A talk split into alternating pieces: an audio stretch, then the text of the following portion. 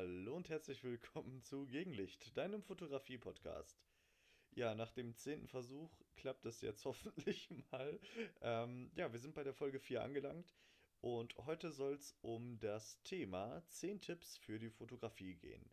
Ähm, natürlich ist es für Anfänger besonders hilfreich, aber auch für fortgeschrittene Fotografen könnte das eine oder andere drin sein, ähm, was man vorher vielleicht nicht unbedingt ähm, beachtet hat. Und ich wünsche euch viel Spaß. Ich habe aus verschiedenen Internetseiten diese Punkte zusammengesucht. Also so ganz offensichtliche Dinge wie ähm, Objektivdeckel abnehmen und so ein Mist habe ich natürlich nicht mit reingenommen. Das finde ich ein bisschen albern, aber ja. Es gibt, es gibt ja Tipps, da stehen dann Sachen wie äh, Tipp Nummer 1 nimm deine Kamera mit. Also so, ja, naja, ich gehe da nicht weiter drauf ein. Auf jeden Fall habe ich die Tipps aus vielen unterschiedlichen Seiten zusammengesucht und denke mal, dass das so doch recht ordentlich ist und die 10 Tipps vor allem nicht, äh, ja, nicht Quatsch sind. Kauft euch ein besseres Objektiv, ist Tipp Nummer 1. Nein, es geht doch direkt los. Und zwar Tipp Nummer 1 und diesmal wirklich ernst gemeint. Ähm, zentriere nicht immer dein Objekt in der Mitte. Und das sieht man leider zu oft.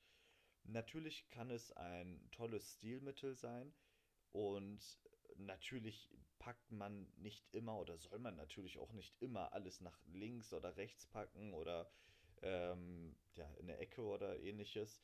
Aber ja, man, man merkt zum Beispiel bei Porträts oft, dass es besser wäre, wenn man eben die Person nach links oder nach rechts hin ausrichtet. Und was dazu natürlich noch, ähm, was da noch mitspielt, ist, wenn zum Beispiel die Person nach rechts guckt, sollte ich dafür sorgen, dass die Person links im Bild ist. Denn ansonsten guckt sie sozusagen aus dem Bild heraus. Ich hoffe, ihr könnt mir gerade folgen. Also, wenn die Person nach rechts guckt auf dem Bild, nehmen wir an, ihr habt ein Bild vor euch äh, und die Person rechts steht, dann sieht das so ein bisschen komisch aus. Das heißt, wenn die Person eben, wie gesagt, äh, nach rechts guckt, dann platziert sie links und umgekehrt das gleiche. Und wenn die Person halt geradewegs in die Kamera guckt, auch da ist es dann ein bisschen hilfreich, wenn man so den Oberkörper etwas halt in die jeweilige Richtung dreht, damit das alles halt so ein bisschen interessanter aussieht.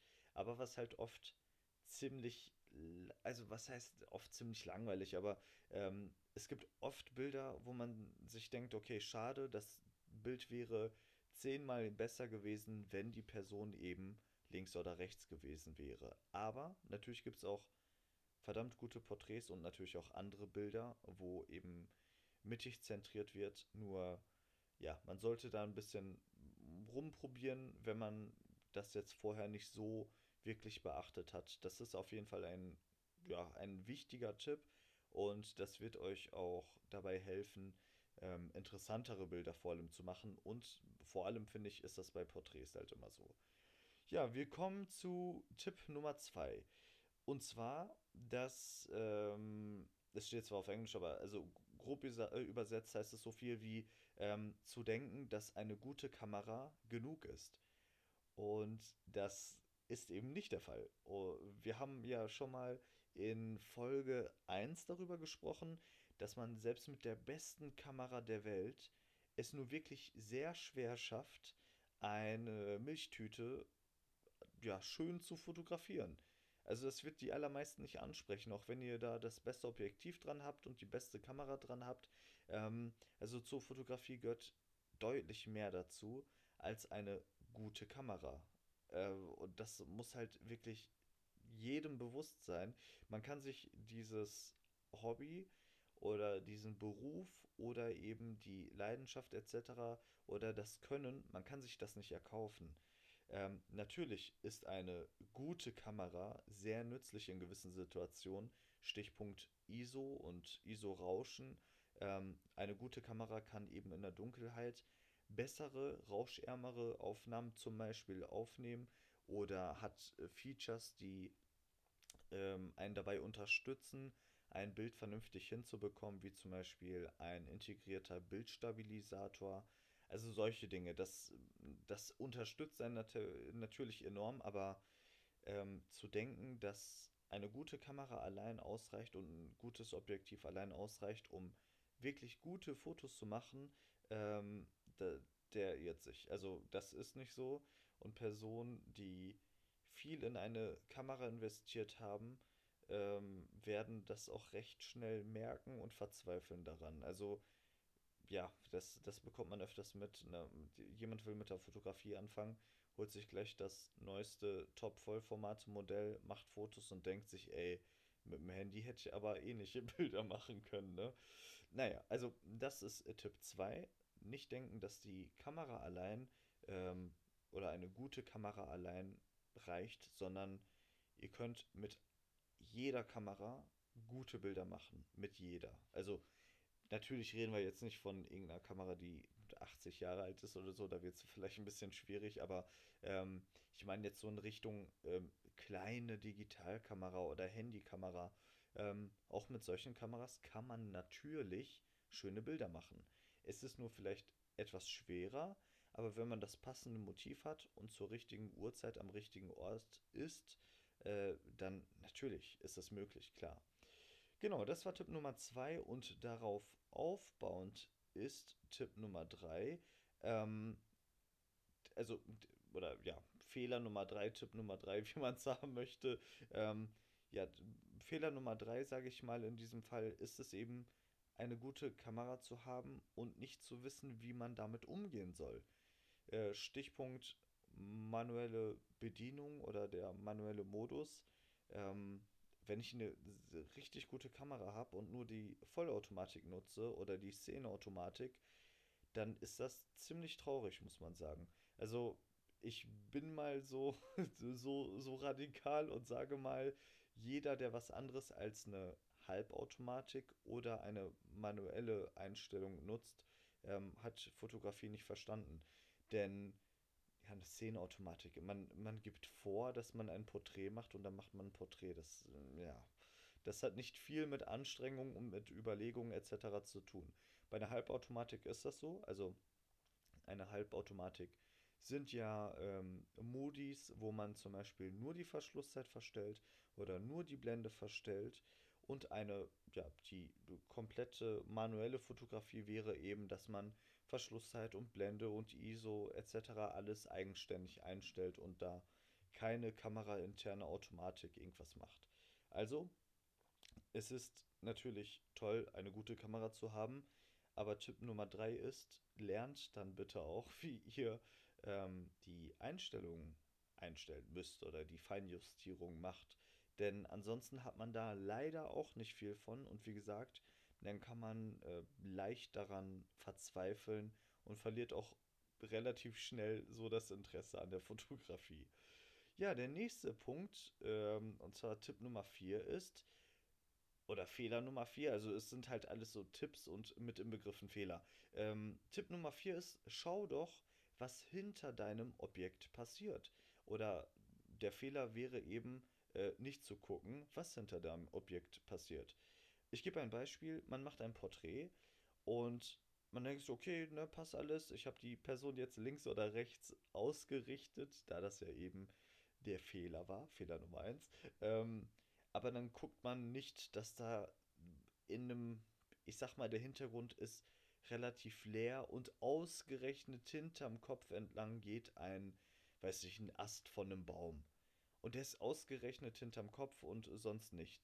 Ähm, und wenn man sich nicht darauf konzentriert, was im Hintergrund passiert, ist erstens das Bild äh, ja relativ unschön, sage ich mal, denn der Vorder- und Hintergrund äh, tragen extrem dazu bei, wie gut ein Bild ist, also wie schön ist es, sich das anzuschauen. Und ähm, ja, wenn ihr da so einen Störfaktor habt, dann ist das echt schade. Das gleiche gilt auch für, ähm, wenn ihr zum Beispiel bei der Nacht oder in der, nicht bei der Nacht, aber halt ähm, in einer Räumlichkeit ein Foto macht, wo ihr im Hintergrund so schöne Bouquetkreise habt, also schöne Bouquet von Lichtern, äh, Bouquets und äh, wenn ihr die eben so platziert oder die Kamera so ausrichtet, dass sie ausgerechnet so hinterm Kopf mit reingehen, also dass so eine so ein Bouquetkreis hinter dem Kopf verschwindet zur Hälfte oder so. Das ist immer unschön zu sehen. Deswegen sollte man immer gucken, wenn man alles eingestellt hat, wenn die Person oder das Objekt ähm, passend äh, fokussiert werden, guckt doch bitte erstmal, was ist im Hintergrund und ist dort eben so ein Störfaktor, weil das kann wirklich Riesenunterschiede machen. Das merkt man vielleicht beim, äh, bei der Aufnahme vom Foto selber nicht sofort, aber ähm, ja, im Nachhinein könnte es sein, dass ihr euch die Bilder so auf der Kamera oder am Computer anschaut und euch denkt, oh, das sieht aber nicht so schön aus. Und dann ist es aber leider zu spät. Deswegen, wenn ihr das Foto aufnehmt, immer schön drauf äh, aufpassen oder äh, mal schauen, was im Hintergrund passiert. So, wir kommen ähm, zu Tipp Nummer 5 und das wäre, das Objekt nicht aus so einem Standard-Blickwinkel zu fotografieren. Also der Tipp ist, ähm, geht doch mal ein bisschen in die Hocke oder legt euch eventuell hin oder äh, fotografiert von unten nach oben oder von oben nach unten, weil ähm, ich gebe euch ein Beispiel, der Eiffelturm. Man stellt sich vor das Eiffelturm, man macht ein Foto und dann hat man ein Foto vom Eiffelturm. Und davon gibt es wahrscheinlich pff, sechs, siebenstellig äh, Fotos. Also es gibt im Grunde nichts Uninteressanteres als ein Foto vom Eiffelturm frontal zu sehen. Und jetzt stellt euch mal vor, ihr macht mit einer Drohne, jetzt nur als Beispiel, jetzt, also ich habe da keine Ahnung von Drohnen oder ob man das überhaupt da darf in der Umgebung, keine Ahnung, aber ähm, jetzt stellt euch mal vor, ihr würdet von so einer Drohne schräg herunter ein Bild vom Eiffelturm machen. Das wäre Hammer. Oder ihr steht unterm Eiffelturm und macht ein Foto. Gibt es wahrscheinlich auch sehr viele von, aber nicht ansatzweise so viele wie diese Frontalschnappschüsse oder Frontalfotos vom Eiffelturm, wisst ihr? Und das ist eben der Punkt. Äh, das gleiche mit Menschen, Porträtfotografie. Es ist auch mal cool, eine Person von unten nach oben oder von oben nach unten zu fotografieren, weil das ist so ein anderer Blickwinkel. Es ist interessant, man sieht es nicht oft. Weil wie oft laufen wir am Tag an Menschen vorbei und ja, der Blickwinkel ist relativ langweilig, wenn man ehrlich ist. Und das passiert euch eben nicht, wenn ihr in Sachen Blickwinkel so ein bisschen Variation reinbringt, ein bisschen Kreativität reinbringt. Ähm, eine Blume vielleicht nicht so, also es gibt auch kaum was langweiligeres als eine Blume, die man so aus dem Stand von oben nach unten hin fotografiert. Macht mal ein Foto, wo ihr wirklich auf dem Boden liegt oder ein Klappdisplay habt, wenn ihr eine neue, moderne Kamera habt. Ähm, dann braucht ihr, da braucht ihr euch auch nicht hinlegen für. Ähm, ja, haltet mal die Kamera so ein bisschen unter der Blume, dass sozusagen von unten nach oben geschossen wird. So aus einer Insektenperspektive, sag ich mal. Weil das ist gleich tausendmal interessanter. Die meisten Leute sind es ja nicht tagtäglich gewohnt, so eine Blume von unten nach oben zu sehen. Und das, das, äh, ja, das wird euer Bild von anderen extrem unterscheiden. Und das möchte man ja irgendwo auch, dass man so was Neues schafft, was Besonderes schafft. Und das könnt ihr eben mit diesem kleinen, aber feinen Tick, äh, Tipp erreichen. Ja, wir kommen zu Punkt Nummer 6. Und zwar, Entschuldigung, also, wir kommen zu Punkt Nummer 6. Und zwar ähm, zu vergessen, welche Einstellung man, oder zum Beispiel äh, die, vergessen, welche, Entschuldigung, ich wiederhole mich doch mal, zu vergessen, die Einstellung vom letzten Shooting oder vom letzten Mal wieder zurückzustellen. Und das ist etwas, das passiert mir leider öfter, als es passieren sollte. Ähm, ich verstelle irgendwas am Fokus oder an der, ähm, an der, an der, äh, am Weißabgleich und fotografiere mit meiner Spiegelreflex. Also ich sehe das fertige Bild nicht auf dem Display und gucke eben nicht immer nach, äh, also ich mache erstmal keine Ahnung, wie viele Fotos, bevor ich da irgendwie mal durch die Fotos durchgucke. Äh, das mache ich echt selten. Und ja, wenn ihr dann sowas verstellt habt oder zum Beispiel schießt ihr immer in RAW, darüber reden wir auch, RAW gegen versus JPEG und umgekehrt. Ähm, aber ihr schießt immer eure Fotos in RAW und habt dann mal aus irgendwelchen Testzwecken mal Kurs auf JPEG gestellt zu Hause. So, ihr sitzt am Schreibtisch und, ah oh ja, da war ja bla bla bla, ich habe ja ein Video gesehen, stellt auf JPEG, macht kurz ein Foto, denkt euch, okay, interessant und legt es wieder weg. Dann geht ihr mit der Kamera raus, ne, habt euch extra so ein Reiseziel vorgenommen, so fahrt erstmal eine Stunde oder länger und macht richtig viele Fotos, denkt euch, hammer, geil, ich gehe nach Hause, bearbeite die und dann guckt ihr, es sind JPEG-Bilder und ja, dann ärgert man sich erstmal. Und damit das eben nicht passiert, ähm, ja, sollte man an diesen Tipp denken. so, und wir kommen zum nächsten Punkt. Und das wäre, ähm, die Kamera niemals hochkant auszurichten.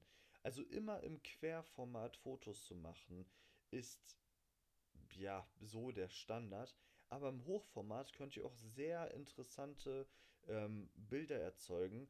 Und es gibt Leute, das weiß ich, die machen das nie. Ähm, muss man natürlich auch nicht machen, aber für manche Situationen und für manche Motive ist das wirklich sehr hilfreich, wenn man das tut. Äh, das ermöglicht einem eben einen anderen Blickwinkel natürlich.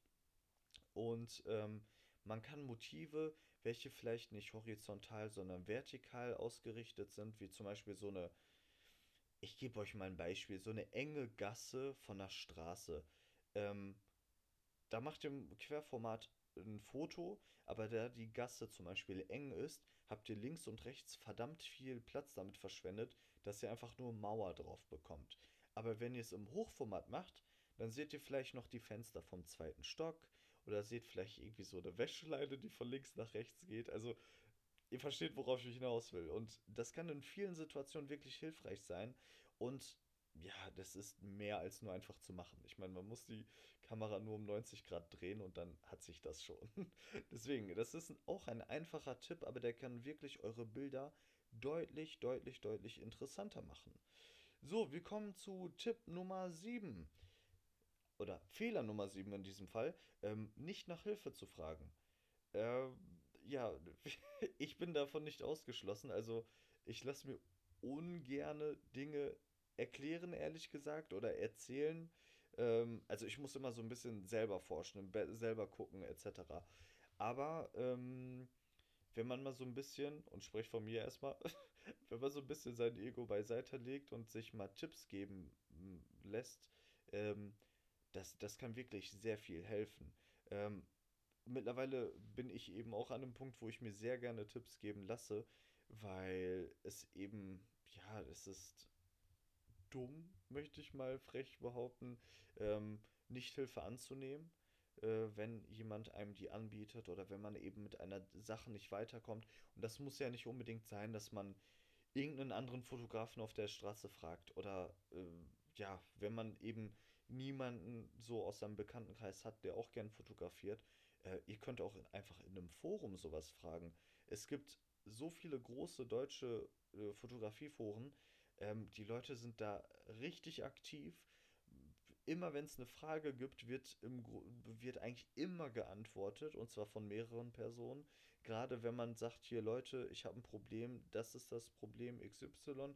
Ähm, also wenn man Hilfe sucht, dann bekommt man die auch definitiv. Gerade ähm, bei den Fotografen, also Hobbyfotografen, Berufsfotografen, wie auch immer. Also vor allem bei den Leuten, die sich mit Fotografie beschäftigen. Das ist so meine Erfahrung.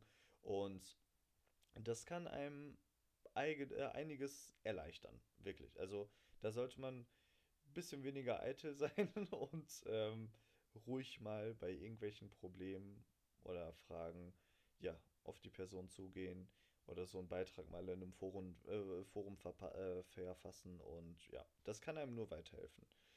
Wir kommen zu Tipp Nummer 9. Und das wäre eine konfuse ähm, Zusammenstellung. Also ein Bild, welches äh, ja sehr viele, sehr viele Objekte hat, worauf man sich konzentrieren könnte.